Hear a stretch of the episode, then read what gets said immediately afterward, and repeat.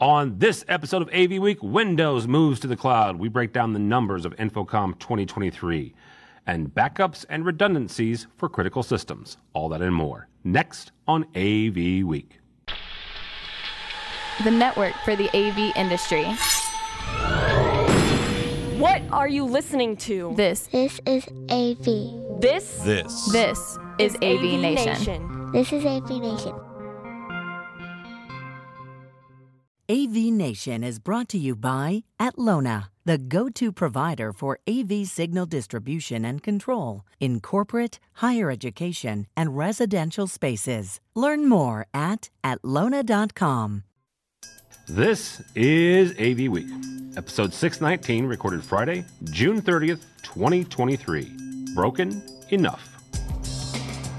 This is AV Week, your weekly wrap up of audio, visual news, and information. My name is Tim Albright. I am your host. We are back, tanned and rested from InfoComm 2023, but it's only two weeks out, so yeah, of course, we're going to talk about it. First and foremost, uh, people we have to talk about the news and information we've got this week Kate Adkins from Root Integration, who I got to meet in real life at InfoComm. Welcome, ma'am. Thank you. Thank you for having me. Absolutely. Also with us is uh, an old friend. Uh, he's not old. He's not old. I've just known him for a long time. Mr. Mike Brandes from Q-SYS. Hey Tim, good to be on. I'm less than a year from my last one. Jeez, you stop it. Was it? Is it really? It's seven months. It's a it's a record for me. That may be a record. Mitchell Mitchell will have to fix that. Uh, I say that as as it's his fault. It's totally mine. Uh, also with us is David Title. David is from Bravo Media. Welcome, sir. Hey, Tim. Thanks so much for having me. Absolutely, absolutely. Uh, so I mentioned InfoComm. We were really are two weeks out from that, which it feels like it was yesterday, as well as feeling like it was, uh, um, you know, six months ago. So first and foremost, our first story is going to be InfoComm. Trade show attendance um, came out basically Friday afternoon, Friday evening, maybe Saturday uh, of the of the show itself. They had twenty nine thousand verified attendees. Very quickly, a side note on that. I've had issues with with with Avixa in the past. You, you know, obviously we don't all agree on the same thing at the same time, and we don't see eye to eye 100. percent I have to give them credit for ver- doing this verified attendees the last couple of years. It's a push that they're doing. It is saying that this is how many people came to the show floor that were interested in the products, in the vendors, right? So 36,000 is what NAB would have said, right? Because that's the number of actual badges. InfoComm and Avixa has made a point of saying this is the verified. These are the people who are actual attendees, minus people like Brandes and me, who had att- who had exhibitor badges, right? So we don't count, Mike, is what is what I'm saying. So 29,000 verified attendees, significant jump from last year. We'll get to that in a second. 700 exhibitors, 156 um, AV professionals uh, obtained their CTS uh, that week. Show attracted a diverse range of industry professionals. 20% were international. First time attendees made up 37%, which I think is a, is a huge number, and over 20% were end users. In 2022, Las Vegas, show had 19,000 verified attendees. So pretty significant jump year over year. Mr. Brandes, you and I both had booths, uh, which means that we saw our, you know, our square and, and no more. Uh, but from a numbers standpoint and from an industry standpoint, what does this jump to darn near 30,000 verified attendees tell us? Well, I can tell you we were so busy that I wasn't even allowed in my booth. I'd be taking up too much Well, there you go. space. So that's a good problem to have. I think it says that people are back and ready for live events, but I think anyone who was given that question would probably say the same thing. Um, seeing, uh, just doing some quick math here, I think we are up 10,000, so roughly uh, 50% increase over last year in Vegas. Uh, Orlando's usually better attended, anyways, but I think it's um, to compare it to pre-pandemic numbers. I think it's a little bit too premature, but I think it's good. It's exciting, and unlike other shows, I felt like there was a real energy on the floor. There was a real energy in the lobbies. There was a real energy in all the different events that I attended. So people were excited to get back in front of other people, uh, excited to conduct business with humans instead of portions of their screen. Uh, so it was really exciting to to kind of be back and just kind of ride that. Um, and the best part was there was no room for me in the booth, so I got to talk to people most of the time. My favorite thing to do. I, I have to admit, I did not spend a whole lot of time in, in our booth as well. I was doing my day job. So um, running around and talking to the marketing pers- people from, from Q-SYS as well. Uh, Kate, um, integrator, uh, walking the show floor, but also obviously, you know, um, networking and stuff. What what did we learn the week of InfoComm? Not just about obviously the, the gizmos and gadgets and, and the newfangled this, that, and the other, but also about the industry. For me, uh, well, this is my first InfoComm, so I don't really have a whole lot that I can compare it to. Um, but just based off of what I was seeing, I was really seeing. Um, it, it kind of confirmed for me what I've been feeling lately is that there's this divide that's happening um, in the industry between like the experiential stuff and like the the conferencing is like the the really simplified um, almost com- kind of uh, commoditized stuff, right? So there were a ton of sound bars that I saw on the show floor, um, and then you had at the other end of that you had the giant, impressive, you know, transparent OLED walls and and all that kind of stuff. Um, but it seemed like there wasn't a whole lot that was like really in the middle, um, which was really interesting for me to see that kind of like split. Um, and I'm also wondering if maybe part of the attendance increase is because it seemed like there was a lot more end user focus um, than what I was maybe expecting, um, which was really interesting too. I know HETMA had a booth there, and there was a lot of people there um, from the the higher ed space that I got to talk to in the education sessions and stuff like that. So um, yeah, it was it was very interesting. It was a, definitely an interesting thing for me to see as my my first time at InfoComm. Yeah, it was. Well, you're one of those one of those 36 percent that, that it was the, your the, your first time. 100 percent agree on the on the end user focused. Uh, Avixa made a point of saying that a number of times over the last six months in various articles. David, from from your perspective and and you know where where you sit in the industry, what did we see? I mean, um, Kate mentioned my favorite thing on the show floor, which is the transparent OLED. Just because of I love OLED, and just because I love that specific product from LG, the installation and, and the demonstration they did um, was akin to taking several. No, akin. This is what they did. They took several um, transparent OLEDs next to each other, almost like a storefront window right? That that was kind of the the experience there, and then put the content on it. And obviously, they the content they created and they they had what had different varying levels of opacity, so they could demonstrate the fact that hey, this really is a piece of glass that you can see through. Um, and and have this experience for for your clients, and obviously that that very very much leans into into retail. Uh, but from your standpoint, and, and, and what sort of canvases did you see? Well, I think it was interesting. You know, I, I was there both to check stuff out, see people I hadn't seen since before the pandemic, which becomes a longer and longer time. Uh, but also, you know, I was speaking as well on a panel about immersive experiences and, and, uh, which had quite a lot of folks from that end user category attending as well. And I think a lot of what drove attendance and some of the energy there, uh, in general is, how much broader the environment is for AV uh, integration across environments. So part of how Bravo got so involved in this world from coming out of more of a animation and event background is that spaces from retail to hospitality to hospitals to commercial spaces, corporate spaces, everyone is beginning to see the opportunity and the technology is now there to support enhancing these environments in dynamic ways. And obviously, uh, the the foundation of that is the hardware and the systems that are going to run it. And so, I definitely felt there were people coming from a lot of different angles and a lot of different uh, use cases and desires walking around at InfoComm than you know five years ago, which is probably the last time I was in attendance in, in Orlando. I, I will give some some props out to to a friend, uh, Mark Coxon, who now works for AVI-SPL's Experiential Design Group. Their their booth and their display, their, their demonstration was phenomenal, right? And, and back to Kate's point for a second about it being, you know, on one end very much experiential that's what what SPL did, especially the the the, uh, the design group. Uh, Coxon was there, Julian uh, was there, a number of their of their principals in the design group were there, showing off some of that experiential uh, experiential magic, uh, as it were. So yeah, absolutely. You know, one of the obviously part of how part of again back to the the energy and the feeling on the floor. Part of that is you know if you're trying to stand out on that floor, it's become more of a challenge, and, and the booths themselves need to be more experiential, regardless of the product. uh, in many cases. And honestly, you know, your LED display is only going to look as good as the content that's on it and the experience that's being created around it.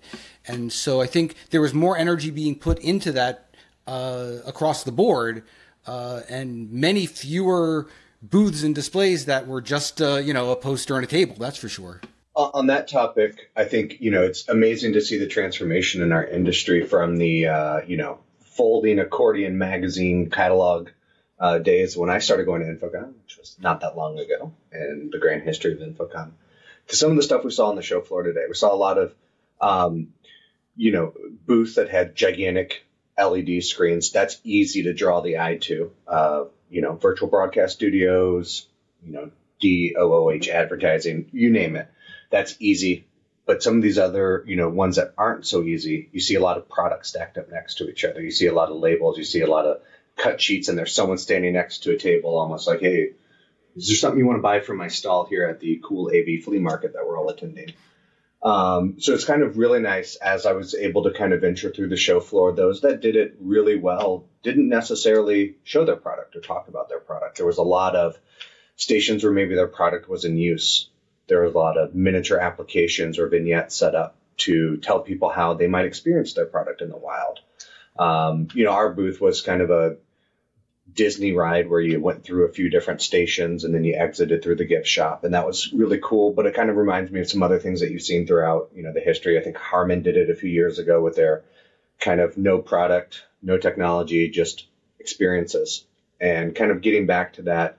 Ultimately, system integrators buy products to fulfill customer experiences, and that's really important. But as a focus on end customers uh, emerges, right? I think we said 20% uh, the total population of the show was end users. 36% first time attendees, right? Was that were those the numbers? Yeah. I think I roughly have them right. Um, it's a good time in our industry for people's first experiences uh, and in users' experiences to be how the technology accomplishes a problem, not what speeds and feeds do you have and what color black is your black box this year. Yeah, I mean, and that was something that I was really looking for to as my first time going. Is is what I wanted to see on the floor was I wanted to see um, how can I use these products and like give me examples like kind of give me that inspiration. Um, one of the things that i saw and it was you know maybe something that i would never like really use in my day-to-day job because we just don't do this but i think epson had like a little projector that was shooting down on the floor and it was like directing you through the booth. And i'm like things like that just like that little that little thing like it's it just gives me a thought that i never had before um, and just a different way to use your project a different way to, to see your product too uh, all right, our next story comes to us from our friends over at AV Magazine. A catastrophic failure of a control room transceiver resulted in the complete shutdown of the Dutch rail system. Reminds me uh, back to our days at, at ISE, Mike. Um, causing widespread disruption, the incident exposed the vulner- vulnerability of critical infrastructure to technical glitches and raised concern about the robustness of control systems. The transceiver malfunctioned, leading to the loss of communications between the control rooms and the trains, bringing the entire rail network to a standstill. Thousands of passengers were, passengers were stranded, and delays rippled across the country's transportation network. Uh, the incident serves as a stark reminder of the importance of maintaining and fortifying essential infrastructure to prevent such catastrophic failures from occurring in the future. If you have ever been to Amsterdam or if you've been to ISE uh, prior to being in Barcelona, you understand the the use case and, and, and the ubiquitousness of those trains, whether that's the metro or the trains that go, you know, uh, city to city. Kate, I'm going to start with you on this. Uh, Kate's an incredible programmer. This is 100% in my brain a control and automation story. One of the things that the article points out is the the, um, reminder that backups and redundancies are important. Okay, start with that. Not to be silly, but redundancy means buying multiple pieces of the same gear. Yep. How do you get clients to understand that and, and, and quite literally buy into the idea of having redundant systems? Yeah, I mean, when I first read this article, the first thing that came to my mind was that IT team had a terrible day, right? Um, yeah. And and I think it's just something that, that when you're talking to customers about it, you got to consider how critical is this function? Like how how bad of a day are you going to have if this whole thing just you know falls down? You know you might be able to get way, way um, in you know maybe a basic room or something like that. If that's down for a day you can move a meeting or whatever. But if you have something that's running your whole head end you know your whole environment um, if it's a, a, a really critical function if it's in a you know like a NOC or something like that you got to have that redundancy there because you know electronics are electronics. Electricity does funny things sometimes you know sometimes things fail and and nobody can predict it. You got to have that stuff on hand um, to be able to swap um, preferably to be able to automatically roll over and uh, keep you going without any like real downtime. Um, but the other thing that i saw in this in this article too that i thought was really interesting was uh, the one quote that usually you get a notification if it breaks then you know where the problem is but this wasn't broken enough and I think that was also uh, a very interesting quote in there. Um, and I think it's also, it goes to, it's not enough just to have the backups and the redundancies, but you also need to have ways to know what exactly the problem is. I mean, it took them, what, 15 hours to find that it was this one little broken piece. I mean, why did it take 15 hours? You know, they they clearly didn't have the right notifications. They didn't have enough information from the system to understand what was really happening. Um, and it's really important to get that as both from a programmer side. You know, we need to make that available uh, in our systems, but also you know the manufacturers working with them. You know, giving the us you know that that information and that feedback back, so we can uh, act on these things and have useful information to to maintain these systems. All right, David. Kate alluded to this. I, I tell my team all the time. You know, it, it, this is not you know, nobody's going to die. This, this is not rocket surgery. There are elements, though, of, of, that we put in things like NOCs, things like you know, command and control centers that are incredibly crucial. Train systems, getting people from point A to point B and not stranded in the middle of nowhere. So, as you guys are, are talking about not just the art, but also the infrastructure and keeping those systems up and running, you know, how do you get clients to understand the importance of redundant systems. It's really complicated. And, you know, again, this goes back to the thing where those end users are really getting so widespread. Uh, you know, one of the interesting things that we've been trying to figure out and solve for, for instance, in the retail spaces, you know, you can kind of get away with doing a very cool and, you know, intensive experience within a flagship space. But then if there's a desire to take some element of that and roll that into 500 doors across America, the support systems that exist for that within that industry are very limited versus, let's say, you're doing a corporate rollout of, you know, 500 conference rooms. They're going to have an IT department of some kind. They may not be able to deal with everything, but there's some internal support there. So a lot of it is figuring out kind of who's involved from that end user side and who needs to get involved to support that. And we've been doing a lot of outreach to integrators, to folks on the installation side, on the service side, to really understand how we can best engage them when we have clients that are looking to expand or improve on their overall digital environment, uh, what does that really require? How do we get that to them uh, so that they do have the right mix? And, you know, I don't really think we, we have a client that I'm not going to name uh, in the retail space with, you know, not huge, let's say 10 doors uh, across the US and Canada. And the last time we did a content update for them, we mailed thumb drives to each location. Um, so you know, it's it's more than baby steps for a lot of these places to go from yeah. wherever they are to being in a place where they can actually get the value out of the hardware they have in that place because the system that runs it, how it runs, who runs it, who keeps it running, uh, is everything between whether or not you're getting any value out of that final display or whatever it is that that's showing out to the world. It's what we used to call sneakernet, David. um, run it from one place to another. Brandes, uh, from a manufacturing standpoint, you know, Kate mentioned the fact that, that they didn't know for 15 hours where this one piece was broken. What what can manufacturers do to not only you know put things into place into their systems and their hardware and software, but also educate integrators to educate the the end user. Yeah, before we get there, I do want to point out a few things. They had a failover network set up somewhere else. They were able to move things along.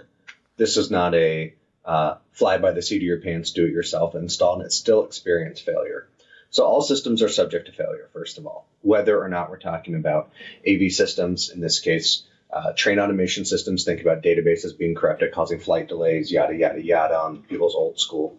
You know, redundancy and resiliency is really just an intent uh, that needs to be made by the end user in many cases. It's sometimes the first thing that gets tossed off the table when it comes time to value engineer. And the intent that they're saying is it's better to be affordable than reliable in many cases. Swapping out subpower components, uh, like the gentleman in the article alluded to there, uh, of course, with uh, inexpensive transceiver modules, you know, creating a really expensive problem. Uh, it's a joke saying, but one that's pretty common is it costs a lot of money to save money. And, uh, you know, this is a great example of it. I don't know what the component differential of this piece could be, but I'm sure it is not equal to 15 hours of delays and people's times troubleshooting and 750 canceled trains and passengers overnight. And the list goes on and on and on. Yeah. So that let's sub a $180 component cost out created tens, hundreds of thousands of dollars of downstream impacts and no one ever thinks about that. So resiliency and reliability are definitely an intent that need to be brought to the table by the end user. On the manufacturing side of things, I think it's about providing, uh, you know, as many opportunities for those type of things to be brought into um, discussions, whether it's having multiple paths to the same product from a network standpoint, uh, multiple fail safes within a product. I mean, you know, as everything turns into more software driven, it's less about, you know, the electrical voltage tripping this transistor and, you know, your Rube Goldberg of electricity uh, within a product. It's more about, you know, having watchdog timers and things like that, that someone like Kate could speak way more knowledgeably about than I can. Um, but knowing that you're going to fail no matter what you do is the first step. Resolving your failures, as many of them as you can find, is your next step. And I think that's kind of what your manufacturing partners, your technology providing partners, and even your system integrators can bring to your end customers. Here are the ways that everything can go wrong. Uh, we think about this nonstop because it costs us money. It keeps us up at night. And that's the reason why I'm only 17 and I look this bad because I'm so worried about this phenomenon. So, how do we eliminate those uh, issues for our customers and for our customers' customers? You look really good for 17. I'm just saying. Um, all right, last story. Microsoft plans to bring Windows 11 to the cloud, making it accessible to users worldwide. This move aims to revolutionize the user experience by offering cloud based access to the popular operating system. Users would be able to access Windows 11 from any device, eliminating the need for specific hardware requirements or expensive upgrades. Microsoft's vision for cloud based Windows 11 reflects their commitment to inclusivity and adaptability in the digital landscape, potentially opening up new possibilities for users uh, globally. Nothing in the article about Update Tuesday, though. I didn't. I didn't see that. So, David, first question here: What are the dangers of moving AV and content and all the things into the cloud? Uh, that it all goes away like a poof. I think that's the big danger. Um, Beer, you know, right? Yeah, you know, look, I uh, I was I was actually I was thinking because uh, I'm, I, you know, I've had I got a little bit of fresh air once or twice when I was young, so I'm a little might come across a little younger than I am, but I you know I remember when we had terminal computers, uh, and you basically were it wasn't quite we didn't call it the cloud and it wasn't quite as fancy, but you had this sort of dumb thing at the it end. Was a mainframe. It was a mainframe. It was a main, yeah. big, big ass computer somewhere in the building. Yeah, but your computer wasn't. You didn't have your own computer. No, no, no. Actually, yeah, it was a dummy. Yeah, uh, and and so uh, you know, I think at the end of the day, to deliver the kind of experiences that we all are going to want to deliver through these different uh, uh displays and integrations you're not going to be able to do this locally. It's just it's not going to be a thing. Uh, and and so to some degree, this is moving to the cloud, and and who's you know whose cloud, uh, and and and you know. Uh, what happens when the cloud goes away and and uh, you turn on your machine and there's nothing there? Uh, you know, I, I worry. You know, I think about that with you know everybody on Gmail.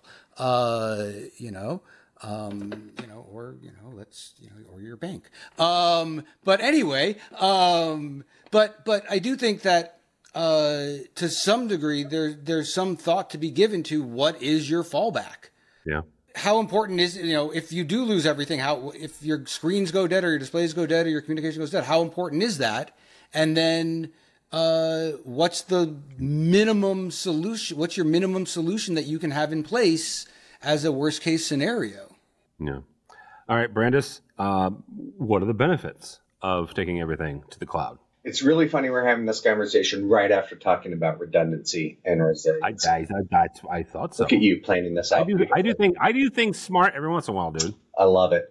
Um, yeah, it's great until it's not great. And you know, as the saying goes, there's no cloud; it's just somebody else's computer right? We to whether it was the terminal to the mainframe days or whether it was the wonderful world of thin clients and edge computing in the 2013 to 2017 realm, and now this is just a, another flavor of the same cake here, where the mainframe is now in someone else's computer somewhere across the world, and you're accessing it with whatever thin client device you're already holding, your iPhone, your Android phone. I don't know. There's not enough information here to really understand what's going on, but the benefits are great.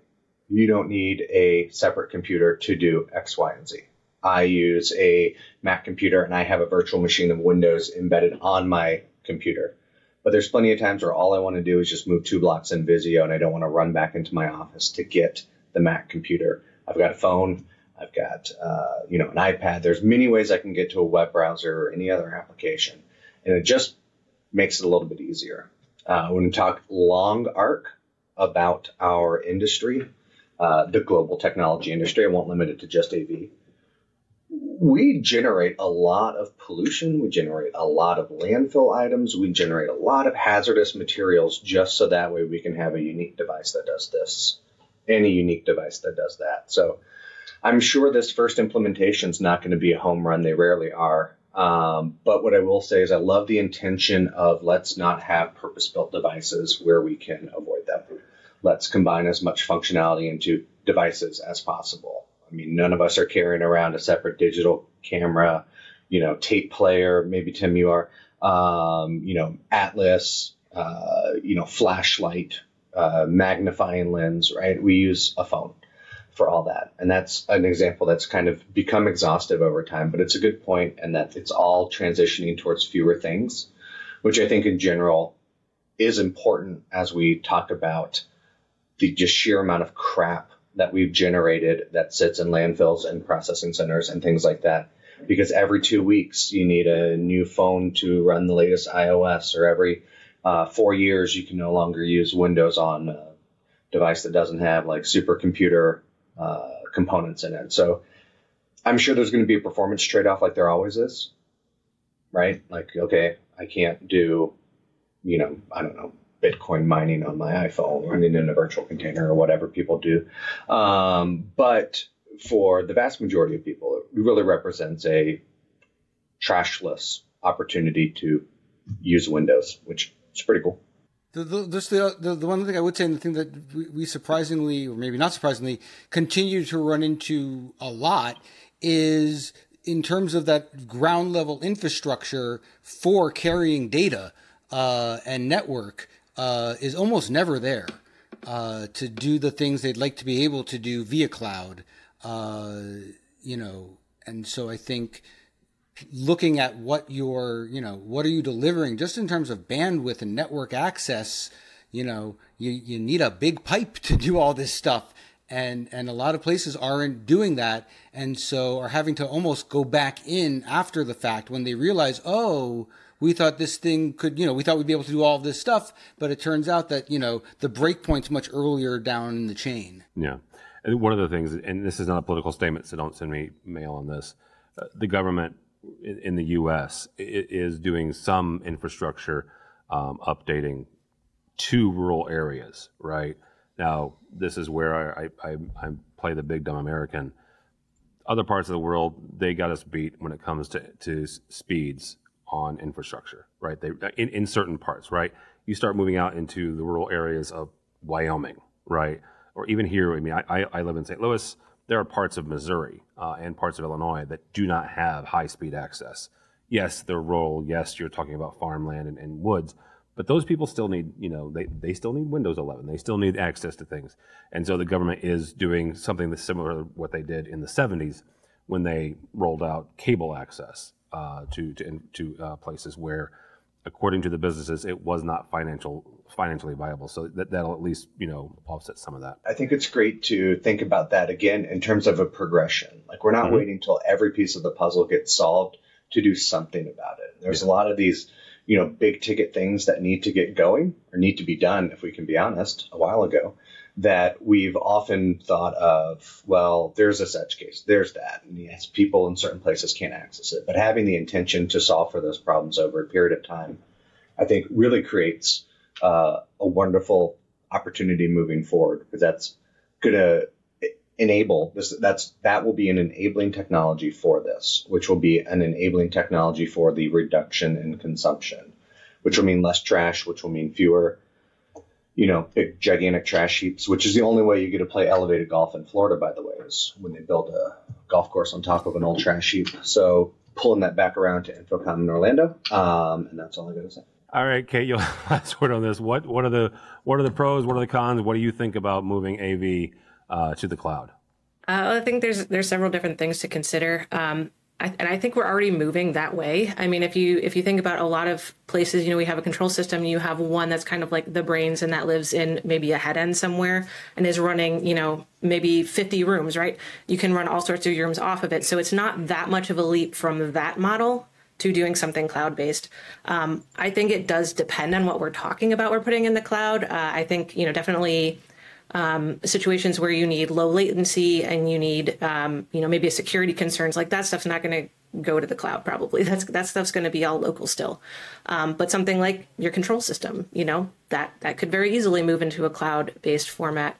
Um, and I think there's there's definitely different things to think about there too, is in terms of um, you know the monetary you know way that things work you know it's if you're moving to the cloud maybe you're moving to a subscription model right so you're instead of having, you know, this is my capital expense, I'm going to put in this conference room, I'm going to pay, you know, X amount of dollars for this one time purchase. You know, maybe that's a, a recurring thing, and now you're you're subscribing to that conference room thing, right? And and if somebody stops paying their bills, you know, just like Teams, if you stop paying for that Teams license, it doesn't work anymore. Hey, you, you, you I, I was with you up until then, and and I say that as the guy who runs marketing at CTI. I freaking hate hate my monthly bill to Adobe Creative Cloud. And I do because I'm old enough to remember when I bought freaking, you know, Premiere 1.0 for however many 50 bucks or whatever. How many floppy disks yeah. did that come on? They were big floppy disks. I'm 100%. And I held on to it until I wanted the upgrade, right? And then I purchased the new one, right? And you're right. You you are absolutely right. And and, and every you know commercial integrator and, and, and Rave and other smart people have written about how the, the AV industry needs to move to you know AV as a service. But as as one of the folks who pays for the freaking crap every, it pisses me off. yeah, but I mean, the rest of the world is there. I mean, you know, every every TV channel you want to watch these days is a subscription service, right? I mean, there's what BMW is making, you know, heated seats a subscription. So I mean that's that's the way. Five bucks a month, cancel anytime. It's yep. the greatest business proposal of in the history of the yep. world. And and I mean and it changes the way that clients might be budgeting too, yeah. right? Because now it's not, you know, this big one-time expense, it's just an ongoing operating cost. So it changes things there too. That dynamic changes a little bit. Um, but then I think it also puts more uh, of a duty on you know integrators like us if we're going to move in that kind of uh, manner to actually continue updating and evolving systems the same way the rest of the software world software world works. Um, and you can't it can't just be like we put it in and we walk away and we never touch it again. There has to be that continuing um, added value throughout the lifetime of that subscription and you know to keep people paying for Absolutely. it otherwise they're just going to drop it like they drop netflix. All right that'll be a good place to stop. Mr. Brandes, thank you, sir. Good to see you. I'll have you back on in three years. Look forward to it. how do people get a hold of you or Q-SYS? You can find Q-SYS online at qsys.com, Q-S-Y-S.com. I am not online. I'm on LinkedIn. So if you're looking to hang out and see what post I like, you can find me on LinkedIn. All right, very good. Kate, very nice to have you on, on this program. Like I said, she's been on Steve's uh, program a couple times, and I got to meet her in, in real life at InfoComm. So, how do people connect with you uh, or Root Integration? Uh, you can go to our website, rootintegration.com. Uh, email me, kate at rootintegration.com. I'm also on LinkedIn um, and I'm on Twitter. You could find me there just about every Sunday for AV in the AM. Uh, my handle is code underscore Kate. And I also have a YouTube series that I just started called User Friendly AV. So if you're a programmer and you want to like learn some more about UX and UI design, uh, I've been kind of putting together some stuff for that. So you can check that out too. Very cool. Uh, David, nice nice to have you uh, here. How do people get a hold of you or Bravo Media? Yeah, great to be with everyone today. Uh, you can find us at bravomedia.com, and I'm a pretty heavy LinkedIn user and like to check stuff out and post some stuff and connect with folks there. And you can also throw me an email at david at bravomedia.com, and uh, I gave up on Twitter. Uh, for me, for Tim Albright, do not follow me on the Twitters or LinkedIn or anywhere else, but go by our website, avnation.tv. That's avnation.tv. You'll find this program and a host of others. I mentioned State of Control that Kate's been on a couple of times. That's Steve Greenblatt's show. Uh, Women in AV, uh, check out Jennifer Goodyear and uh, Erica Carroll, uh, also uh, EdTech and XR Star. And according to Mitchell, um, they recorded an episode of Architect this week. So that's exciting. Uh, my buddy uh, Brian Hardgirken, uh, who works with architects and the AIA, uh, is bringing that back. Uh, and he's starting to interview some architects on how the architecture and the AV can work together. So I'm very excited about that coming down the pipeline. So, um, travel and other shows coming up. We just mentioned InfoComm CEDIA. CEDIA Expo is coming down the pipeline, as well as CI Expo. So I will be there um, the 13th, I think, of. Um, no, sorry, my notes are early. 7th of September, 7th to the 9th of September in Denver. And then I will be at UCX USA the 13th through the 14th uh, of September in Austin. Apparently, I'm not going to be home at all in September. Uh, so, and lastly, I, I, I, meant to mention this at the beginning. If you're watching the video, if you're not watching the video, you can stop listening now because I'm going to talk about video. Uh, behind me is a big blue square. Mitchell, my fantastic editor and producer, came up with the idea of, hey, we should put a video wall behind you. So that's what that is. It's the outline for our video wall. It should be up either next week or week after next. Um, so I'm kind of excited about it because it's cold in here and, you know, the heat and everything else. It's a bad joke. Uh, so, yeah, so check that out. So, all that and more at avnation.tv. That's avnation.tv. Thanks so much for listening. Thank you so much for watching. That is all the time we have for AV Week. Thank you.